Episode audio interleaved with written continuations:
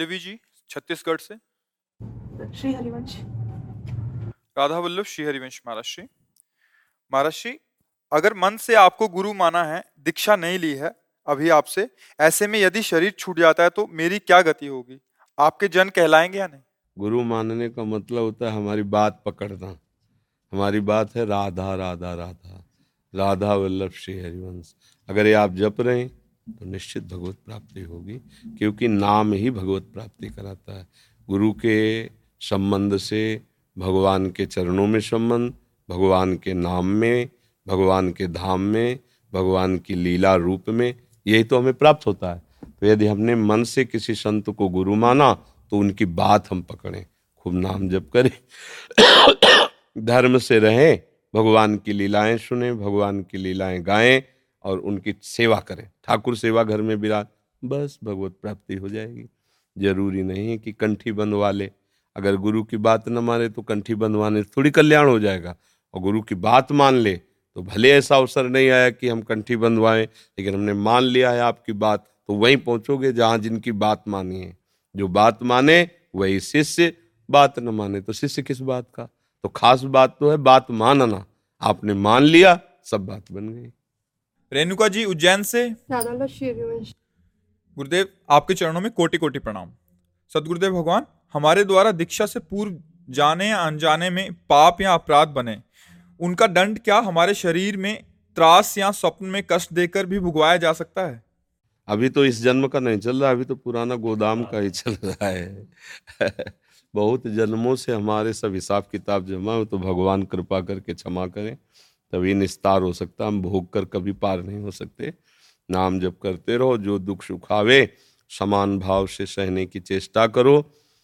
देखो, श्रीमद् भागवत में लिखा है कि जो प्रतिपल ये सोचता रहता है कि हमारे ऊपर भगवान की बड़ी कृपा है और हर समय नाम जप करता है, आए हुए प्रारब्ध वशात सुख दुख को सह लेता है, तो उसको ऐसे भगवत प्राप्ति हो जाती है जैसे पिता की प्रॉपर्टी पर पुत्र का अधिकार, ऐसे भगवत प्राप्ति हो जाती है। दुख सुख को जैसा भगवान भेज रहे हैं चुपचाप सह लो।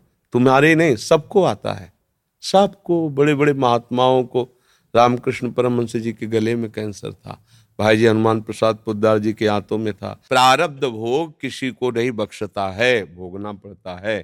पर हम भगवान का सहारा लिए हैं, प्रभु का नाम का, तो फिर वो हमारे ऊपर प्रभाव नहीं डाल पाएगा जैसे हमारे ऊपर है। पर अगर प्रभाव डाल देता तो हम आपसे बात कैसे कर पाते? व्हील चेयर में चलते, पड़े रहते। और वो प्रभाव नहीं डाल पा रहा, ये हमारी किशोरी जी की कृपा, ये रसिकों की कृपा, आप सबकी सद्भावना। क्योंकि अगर हम पढ़े रहें तो आप कैसे मिलोगे? तो आपके अंदर मिलने की इच्छा, तो प्रभु हमें मिलने लायक बनाए हुए हैं। नहीं, प्रारब्ध कर्म तो बहुत पहले ही हमारे शरीर को नष्ट कर दिया था। दोनों किडनी फेल है, जिनमें मतलब कैसे चल रहे हैं हमें खुद पता नहीं है, कैसे प्रभु चला रहे हैं उन्हीं का खेल है। तो प्रारब्ध भोग तो भोगने पड़ेंगे, कोई भी हो, अवश्य में वो भोगतव्य, भगवान के वचन है। हाँ, इन्हें भोग लो और पुराने कर्मों में आग लग जाए और नई फसल हमारे दाना न दे पावे, बस खत्म हो गया। जो नए कर्म हैं वो हमें कष्ट न देने के लिए नष्ट कर दिया जाए, वो भगवान करेंगे। पीछे जो जमा है उसमें भगवान आग लगा देंगे। अभी जो आ रहा है, शरीर जिससे बना है, इसको भोग लेते हैं, राधा राधा राधा, और श्री जी के पास पहुंच जाते हैं। अब जो पाप हमने इस जन्म में किए हैं वो शरणागति के प्रभाव से नष्ट हो जाएंगे, पर आगे वो पाप ना हो। तो अगर आज शरणागत हुए हो और फिर वही शुरू कर दिया तो पीछे का रजिस्टर जुड़ जाएगा, फिर नहीं कटेगा। ये रजिस्टर तब कटता है जब अवलौ नशानी अब ना नशा, आज तक की अब नहीं करूँगा, तो पीछे के भगवान माफ़ कर देते हैं। गुरु मंत्र मिलने पर, शरणागत होने पर, वो भगवान उन पापों को नष्ट, पर प्राय ऐसा नहीं होता। जहाँ वो फिर नए कर्म किए, वो पुराने कर्म जुड़े, कष्ट पाया, तो उसको लगता है यार कुछ वजन में ताकत नहीं, क्योंकि मैं राधा नाम जप रहा हूँ फिर भी दुखी हूँ, फिर भी परेशान हूँ। इसका मतलब आप गलत कर रहे हो। नहीं, दुख आएगा पर आप आनंदित रहोगे, ये खास बात है। अगर आप सही मार्ग में चल रहे हो तो हम ये नहीं कहते कि रोग नहीं आएंगे। भीषम पितामह जी छह महीना बाणों की सैया पर है, पर देखो भजन का लाभ, बड़े बड़े ब्रह्म ऋषि आसपास बैठे हैं और स्वयं भगवान अंतिम समय वहाँ पधारते हैं, हंस हंस के बात करते हैं, और भीष्म जी शरीर छोड़ते, ये भजन का फल है। वो किसी कर्म का फल है। बाणों सैया पर छह महीने पड़े रहना। तो कष्ट आना कोई बड़ी बात नहीं, पर कष्ट में भगवान का स्मरण हो और मन प्रसन्न हो। सबसे बड़ा रोगों की निवारण की दवा यही है। अगर आपका मन प्रसन्न तो कोई रोग आपको नहीं गिरा सकता, और मन प्रसन्न नहीं तो कोई रोग ना हो तो भी आप परेशान हो। देखो, मन जब गिर जाता है नकारात्मक सोच में तो उसको फिर क्या कहते हैं, डिप्रेशन, नहीं परेशान हो जाता आदमी। अगर नकारात्मक सोच आ गई तो, अगर सकारात्मक सोच तो उत्साह बढ़ता है। तो सकारात्मक सोच भगवान के भजन से बढ़ती है। भगवान कृपालु है। ये शरीर छूटने के पहले ही हमारा सारा हिसाब किताब हो जाए तो बढ़िया बनेगा, नहीं अगले जन्म में पता नहीं कौन से जीव जंतुर बने, क्या हिसाब होगा उसमें। तो इसलिए खूब राधा राधा जपो, जो दुख सुखावे सहो, बुरा किसी का करो मत, क्योंकि अगला कर्म अगर बुरा करोगे तो पीछे वाले तुम्हारे जुड़ जाएंगे, माफ नहीं होंगे। इसलिए सावधान रहो। राधा। राहुल जी, राधे राधे महाराज जी। महाराज जी, मन और माया क्या है? मन को माया से हटा के भगवान में कैसे लगाएं? मन ही माया है और कोई माया ही नहीं है। अपरा प्रकृति के अंतर्गत पंच महाभूत मन, बुद्धि और अहंकार अष्टधा अपरा प्रकृति है, और जीव भगवान का परांश, परा प्रकृति का। भगवान का चिदानंद अंश भगवत स्वरूप है। वेदांत दर्शन में ब्रह्म स्वरूप है। वही ब्रह्म जो आत्मा स्वरूप से मैं हूँ, वही दूसरा कोई नहीं। अहम ब्रह्मास्मि। पर इसके लिए पहले अपरा प्रकृति का त्याग करना होता है। अन्वय व्यतिरेक दो पद्धतियां हैं। नहीं नहीं नहीं, फिर जो बचाव है जब उसको जाना तो सब वही है। पहले ब्रह्म सत्यम, जगन मिथ्या, दो विभाग कर दिए गए। अब बच्चे हो पता नहीं समझ पा रहे हो कि ना पर उसे हम और सरल भाषा में बाद में बता देंगे। दो विभाग कर दिए गए, एक शत और एक अशत। जो शत है उसका कभी भी अभाव नहीं, ना शतो विद्यते भाव, ना भाव विद्यते शता। जो अशत है वो दिखाई दे रहा है, भास रहा है, पर है नहीं। पर हमारी सारी की सारी वृत्तियां अशत में लगे, जैसे शरीर, अंतःकरण, इंद्रियां, उनके भोग, शरीर संबंध, यही हमारे विषय हैं। हम अपने स्वरूप को भूल करके इसे अपना मैं मान लिया, यही बहुत बड़ा बंधन है। अब जब गुरु कृपा से, भगवत कृपा से इस बात को समझ में लाने के लिए हम साधन करते हैं, उपासना करते हैं, तो उपासना भगवत बोध नहीं कराती है। उपासना असाधनों का त्याग कराती है। और जहाँ असाधनों का त्याग हुआ, जैसे जल का मटमैलापन और चंचलता, ये दोनों शांत हुई तो धरा में क्या है समझ में आ गया। तो वो हमारा स्वरूप ही है, कोई और नहीं है, हमारा स्वरूप ही है। उसी में जीव परमानंद में मगन हो जाता है। अब सरल भाषा में से, एक भगवान ही अपने को बहुत रूपों में प्रकाशित किए। खेलने के लिए अपने आप से अपने आप में वो खेल रहे हैं। इंद्रियाणाम मनस्यास्मि, वही भगवान मन बन गए, वही भगवान पंचभूत बन गए, वही भगवान ये दृश्य बन गए। अब ये हमें पता नहीं है तो हम व्यक्ति देखते हैं, दृश्य देखते हैं, गुण देखते हैं, दोष देखते हैं, और अपने को भूल गए और भगवान को भूल गए। इसी का नाम माया है। जो स्वरूप को भुलवा दे, प्रभु को भुलवा दे और जगत को सत्य भाषित करा दे, उसका नाम माया है। माया माने ब्रह्म, ब्रह्म माने अज्ञान मोह।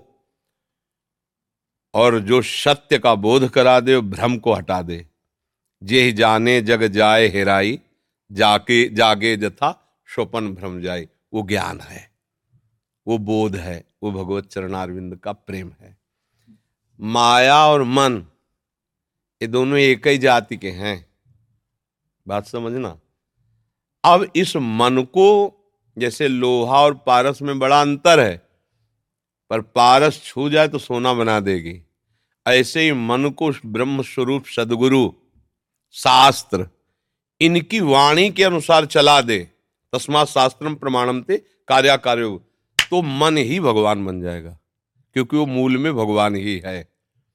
अभी लगाना इसलिए कठिन है कि मन को हमने संसार के नानात्व में फंसा दिया, हम ही ने फंसाया है। हमें जो प्रिय लगा उससे राग हो गया, जो अप्रिय लगा उससे द्वेष हो गया। तो राग द्वेष ही ये माया का जाल है। जो राग द्वेष से ऊपर उठ जाता है वही माया मुक्त हो जाता है। अब राग से मुक्त होने के लिए राग रूपी ही कांटे का प्रयोग करें, क्योंकि वैराग्य तो विवेकवानों का धन है।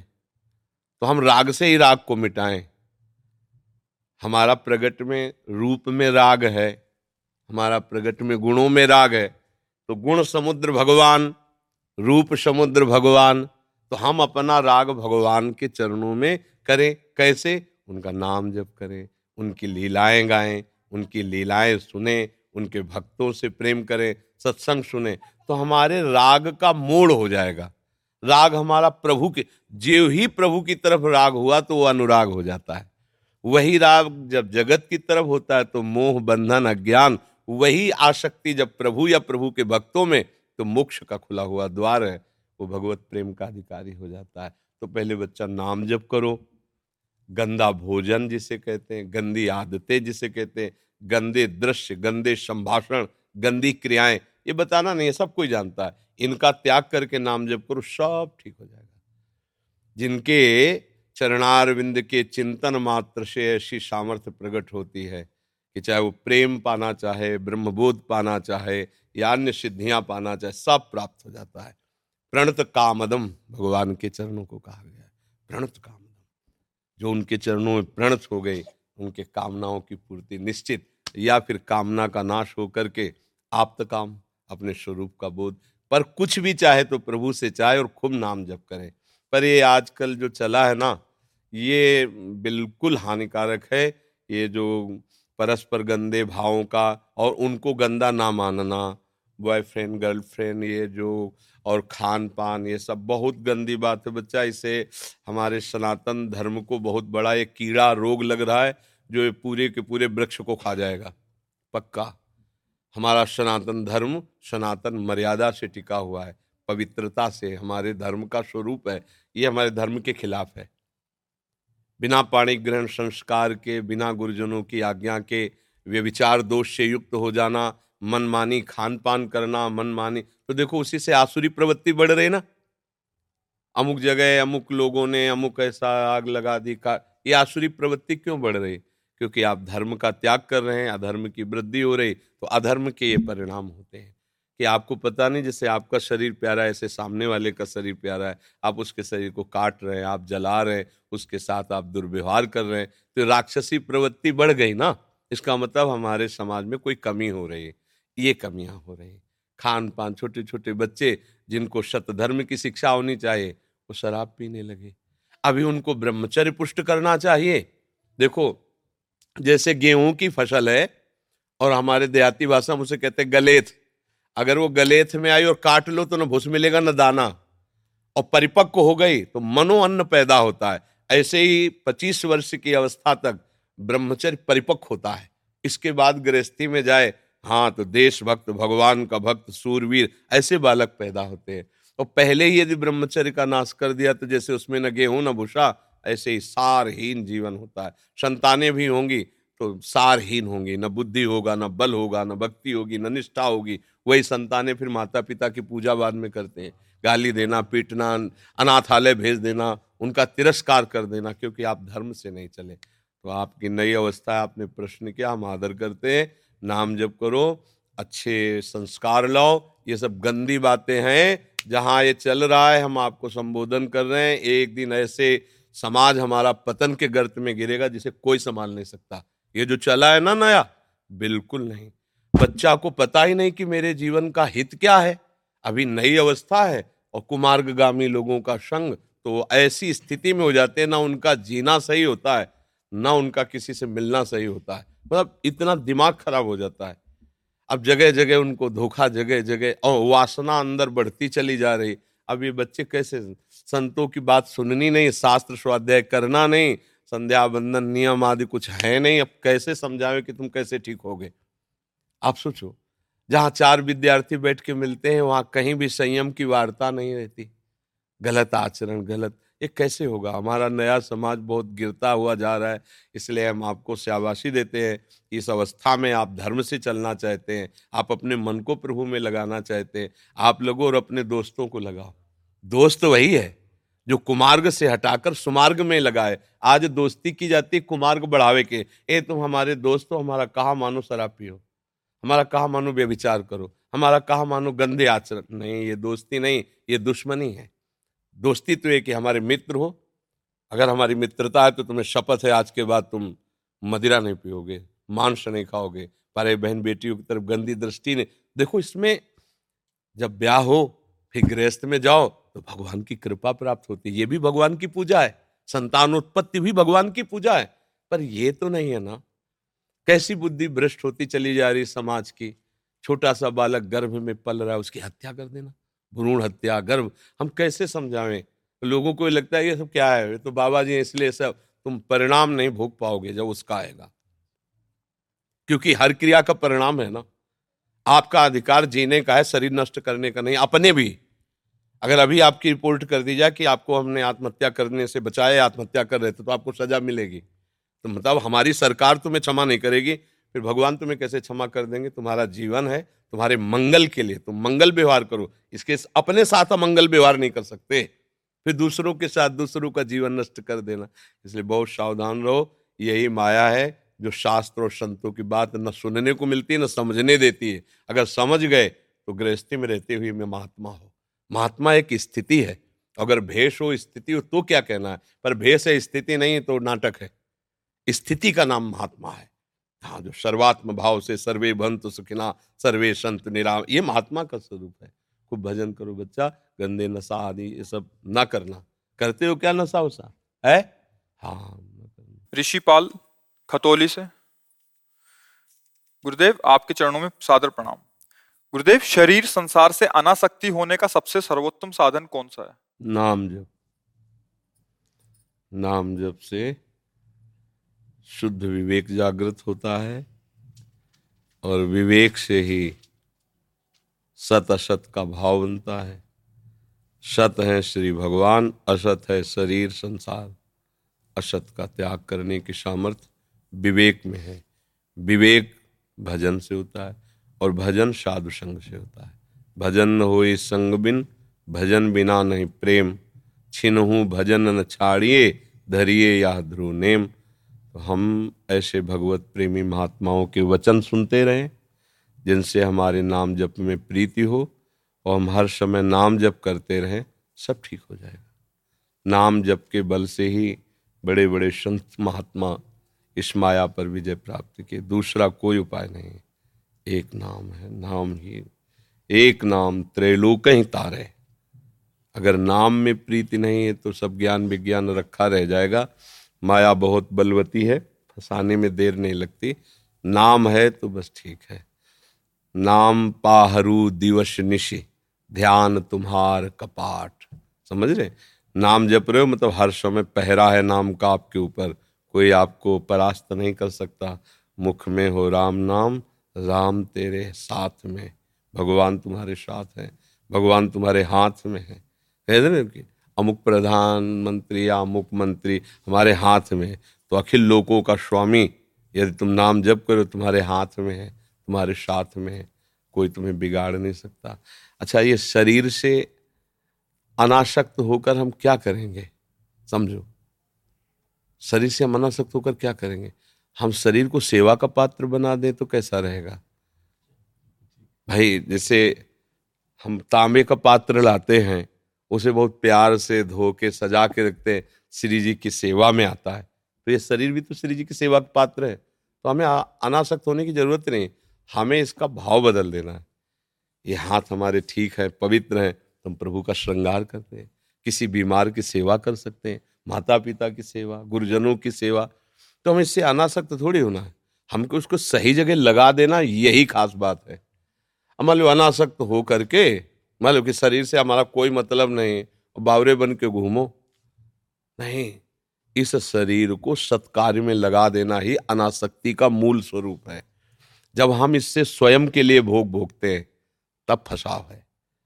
जब हम गंदी बातों में मन लगा देते हैं, गंदे आचरण करते हैं, अब भाई गड़बड़ हो गया। अगर ये शरीर श्री जी का सेवा पात्र मानकर तो युद्ध भी करे तो पूजा हो जाएगी। अर्जुन जी से कह रहे ना कि माम स्मर युद्ध चे, युद्ध कर और मेरा स्मरण कर। तो मुझे लगता है अनासक्ति का सहज स्वरूप ये है कि शरीर से अपने लिए भोग भोगना बंद कर दें। जैसे हम श्री जी की सेवा का पात्र जब लाते ना तो फिर उसमें अपने लिए प्रयोग करने में डर लगता है कि ये श्री जी का सेवा पात्र है। ऐसे ही अब ये शरीर श्री जी की सेवा का पात्र है।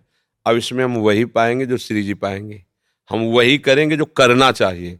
अब गलत नहीं करेंगे क्योंकि ये मेरा नहीं है, श्री जी का है। अभी संत बन गए, अभी अनासक्त हो गए। आसक्ति तब होती है जब हम शास्त्र के विरुद्ध आचरण करते हैं। पराई बहन बेटियों की तरफ गंदी दृष्टि, गंदे आचरण, गंदा भोजन, गंदा व्यवहार, अब ये है गलत बात है।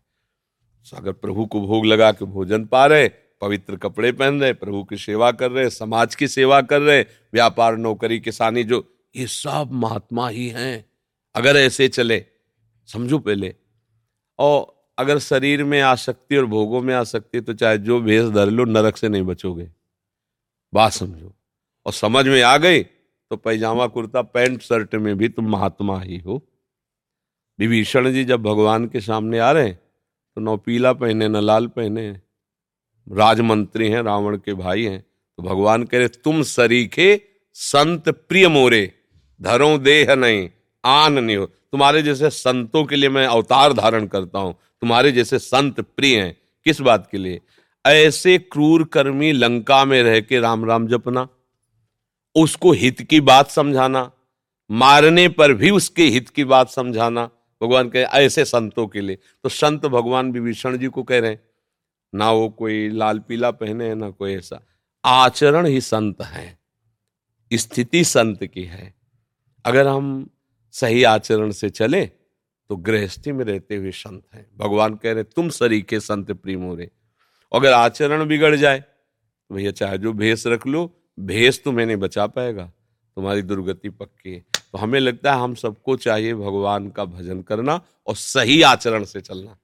ये शरीर भगवान ने दिया है, ये तो सब मानते हो ना, तो भगवान की दी हुई वस्तु का दुरुपयोग क्यों करो। अभी हम आपको कोई कपड़ा दे तो आप उसे बड़े आदर से रखोगे कि ये साधारण कपड़ा नहीं भाई, संत ने दिया, गुरुदेव ने दिया। तो हमको तो भगवान ने दिया ये शरीर, इसका गंदी जगह प्रयोग क्यों कर रहे हो, अपराध क्यों कर रहे हो, पाप क्यों कर रहे हो, गंदा भोजन क्यों डाल रहे हो। कोई हम आपको कपड़ा दे और ऐसे पैरों के नीचे कोई रोंदे तो आपको कैसा लगेगा?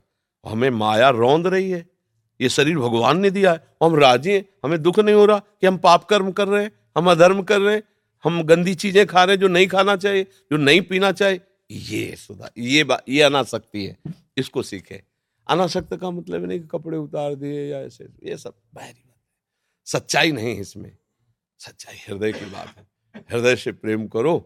देखो गोपी जनों को जितना आदर अध्यात्म में मिला है आज तक उतना आदर किसी को नहीं मिला है।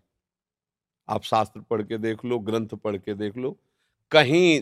अच्छा गोपी जन गृहस्थी में रह रही थी, रह रही थी पति पुत्र आदि की सेवा कर रही थी, भागवत पढ़ के देख लो, पर उनका एक एक वृत्ति भगवान में लगी थी।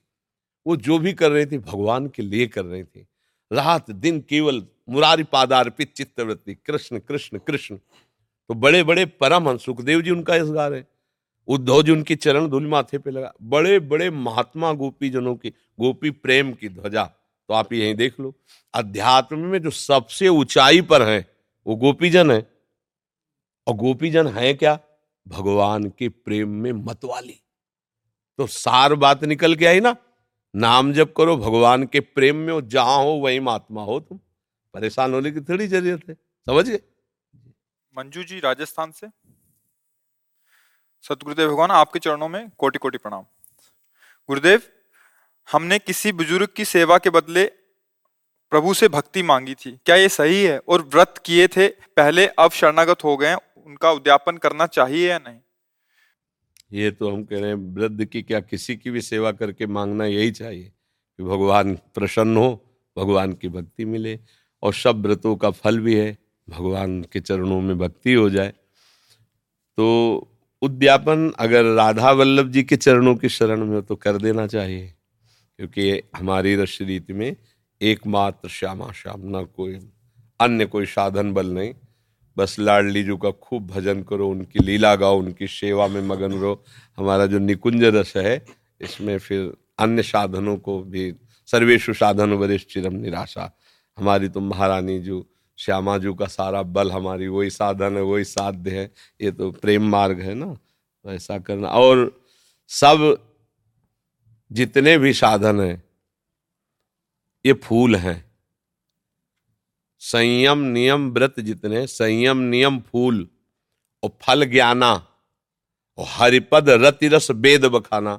शास्त्र ऐसा कहते हैं कि जितने साधन हो सब फूल हैं, तो फूल जब फल लगे तब बात बनी, तो उसका फल है ज्ञान, भगवान के सिवा और कोई अपना नहीं, ये ज्ञान हो जाना, और इसका रस है प्रेम। अब ऐसे भगवान से प्रेम हो जाए तब बात बने। तो फूल और फल और रस, जब रस मिलता है तब तृप्ति मिलती है, केवल फल से भी नहीं बनेगा, रस प्राप्त हो। तो फल है ज्ञान, ज्ञान का मतलब एक भगवान के सिवा न कुछ था, न है, न रहेगा, वही मेरे प्यारे हैं। अब उनमें हमारी रस बुद्धि हो, हम उनका नाम जपते हुए रोएं, उनकी लीला चिंतन करते हुए गाएं, उनसे प्रार्थना करें कि कभी तो कृपा कर हमारे नेत्रों में आ जाओ, एक बार तो सामने आ जाओ। ऐसे हम उनसे पुकारें, प्रार्थना करें, सब काम बन जाए। संसार में भी सुखी रहोगे और परलोक में भी सुखी रहोगे यदि भगवान का भजन किया है। तो ये संपत्ति कभी नष्ट नहीं, एक बार राम बोला, कृष्ण बोला, हरि बोला, राधा बोला, ये कभी नष्ट नहीं होगा। अविनाशी भगवान का नाम है, तुम्हें बचा लेगा, तुम्हें संभाल लेगा, इस लोक परलोक में तुम्हें सब जगह सुख मिलेगा। पर बड़े भाग्य हैं जो ये कर पावे, नहीं तो ये माया अभियान निकलोगे ना, ऐसी धूल डालेगी कि सब बातें हल्की हो जाएंगी, ये अच्छा लगने लगेगा संसार। श्रद्धा पांडे जी नागपुर से, गुरुदेव आपके चरणों में कोटि कोटि प्रणाम। महाराज जी आपसे कैसे मिले, जैसे नाभा जी अपने गुरु जी से मिले हुए थे, ऐसी स्थिति तक हम कैसे पहुंच सकते हैं? राधा नाम, राधा चरणारविंद का आश्रय, राधा धाम की रज हो जाएगा। राधा नाम, राधा धाम, राधा चरण रज, सब कुछ प्राप्त हो जाएगा।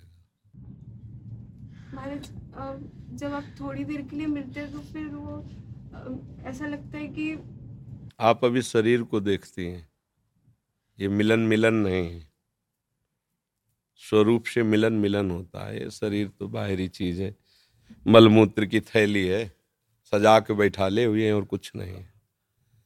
ये मलमूत्र की थैली है, इसे सजा के बैठाले हुए हैं, पर इसके अंदर जो तत्व है उसी को पाने के लिए तो कह रहे हैं कि राधा धाम, राधा नाम, राधा चरण रज, तभी आप हमें जान पाएंगे।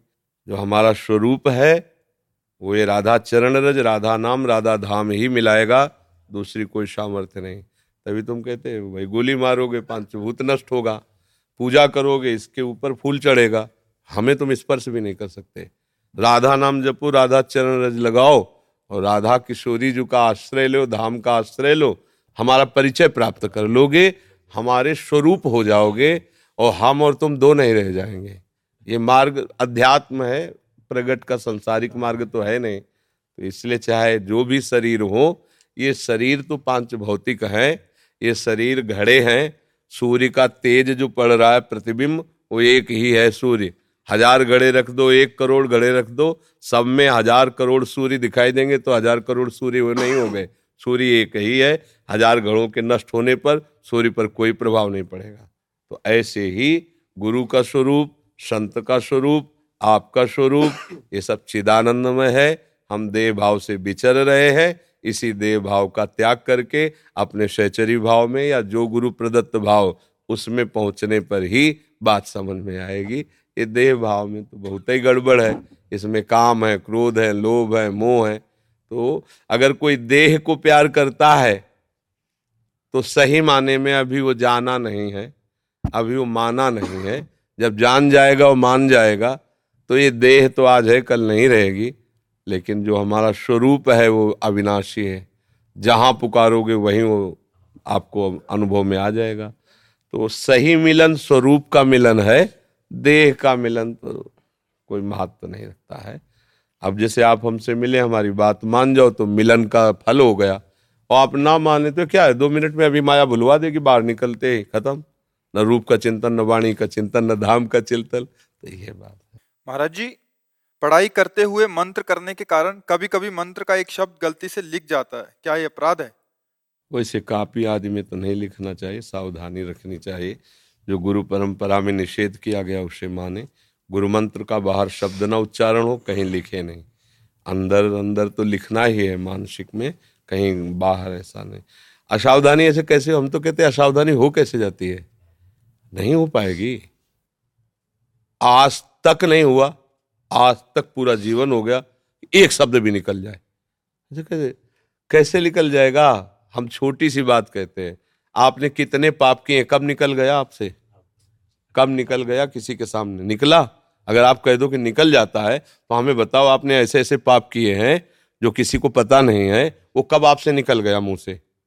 हाँ, पाप छुपाने में इतने प्रवीण हो तो गुरुमंत्र छुपाने में इससे करोड़ गुना प्रवीण होना चाहिए। ये लोग लेके थे कि अब चूक हो गई तो भला तुम अपनी कत्ल की, अपनी हिंसा की, अपने बेविचार की, अपनी चोरी की, अपनी गंदी बात कभी चूक से निकाल देते, तुम तुम्हें मानते कि चूक हो गई, निकले। अगर कोई कहेगा ना तो और स्वरूप टाइट करके आप बोलेंगे कैसे कह सकते हो आप ऐसा, पाप को, अधर्म को इतना गुप्त। और जो हमें भगवत प्राप्ति कराने वाला मंत्र वो निकल गया, या वो लिख दिया, या वो भूल हो गई, मुझे समझ में नहीं आता है। वो जब मंत्र आपने देख देख के करने को बोले थे, जब पढ़ते हैं, जब कोई शब्द सामने आता है तो मंत्र और ज्यादा जोर डालने लगता है। ऐसे जोर डालने, जब हम लिखने में और ध्यानस्थ हैं तो बाहरी क्रियाएं होती रहेंगी, वो तो चल रहा है ना, अभी अभ्यास की कमजोरी है। अभी मतलब चलो और चलो और अभ्यास गाढ़ करो, और मतलब ऐसा अभ्यास है होता है कि अगर कुछ भी मुंह में गया तो हमें समझाना पड़ता है कि ये प्रसाद है, झूठा नहीं है। नहीं, बार बार वो मंत्र के लिए रोकेगा, नहीं मुझ झूठा है, मुझ नहीं, ये श्री जी का प्रसाद झूठा नहीं। जब परिपक्व हो गया दिमाग में तब फिर वो चलेगा, नहीं तो नाम चलने लगेगा, मंत्र रुक जाएगा। बातचीत करते हुए यदि हमारी पादुका में पैर गए तो लघुशंका के लिए पादुका को जैसे बंद, उसमें थोड़ी क्या, वो बंद नाम शुरू, फिर तब लगता है कि भगवान की कितनी कृपा है। अब ऐसा नहीं कि हम सोच में बैठे हैं, ध्यानस्थ हैं तो हमारे मंत्र चल रहा, कब भी नहीं। अभ्यास योग युक्तेन चेतसा नान, अभ्यास कोई छोटी मोटी चीज होती है? अभ्यास, हमारी अभ्यास में कमी है, इसलिए अभ्यास को और पुष्ट करो। एक बार हम जब बच्चापन में नाम जप का अभ्यास कर रहे थे तो वो गाँव में जैसे अभ्यास आदि होते तो बड़े बड़े वो लगते हैं, वो वाले लंबे वाले चीख के, तो आश्रम में धूम मच जाती है, जो फिल्मी गाना बजाते गांव के लोगों का ब्याह, बड़ा विक्षेप पड़ता। तो हम कहा ये विक्षेप तो जीवन भर बना रहेगा, कहीं ना कहीं तो कुछ बजेगा, अब हमको इसी में ठीक करना है।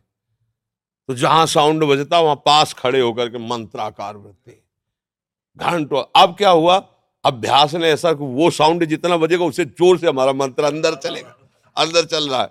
कहीं भी फेल नहीं होना, भूखे रहकर, भोजन करके, भीड़ में, एकांत में, थके में, स्वस्थ, हर समय हमें भजन का अभ्यास कर लेना है। जैसे देखो आर्मी के जवान को पहाड़ में, ठंडी में, गर्मी में, लेट के, कूद के, शांत, मतलब हर तरह से तुम्हें अपने आप को बचाना और शत्रु का नाश करना है। ऐसे ही हर तरह तुम्हें भजन में परिपक्व होना है और माया तुम पर आक्रमण न कर पाए ये बचाव रखना है। ये छोटा मोटा युद्ध थोड़ी है, आजीवन का युद्ध है। भगवत प्राप्ति का मार्ग आजीवन का युद्ध है, ये महाभारत से भी बड़ा है। महाभारत में तो अठारह दिन में फाइनल हो गया, यहाँ पता नहीं कितने दिन जीना है। पूरे जीवन भर हमारा दुश्मन जोरदार है, काम, क्रोध, लोभ, मोह, मद, मत्सर, कब मार के गिरा दे कुछ पता। इसलिए हर समय अलर्ट, सावधान। अगर सावधानी हटी तो दुर्घटना घटी। हर समय राधा राधा राधा राधा, सावधान होकर चल।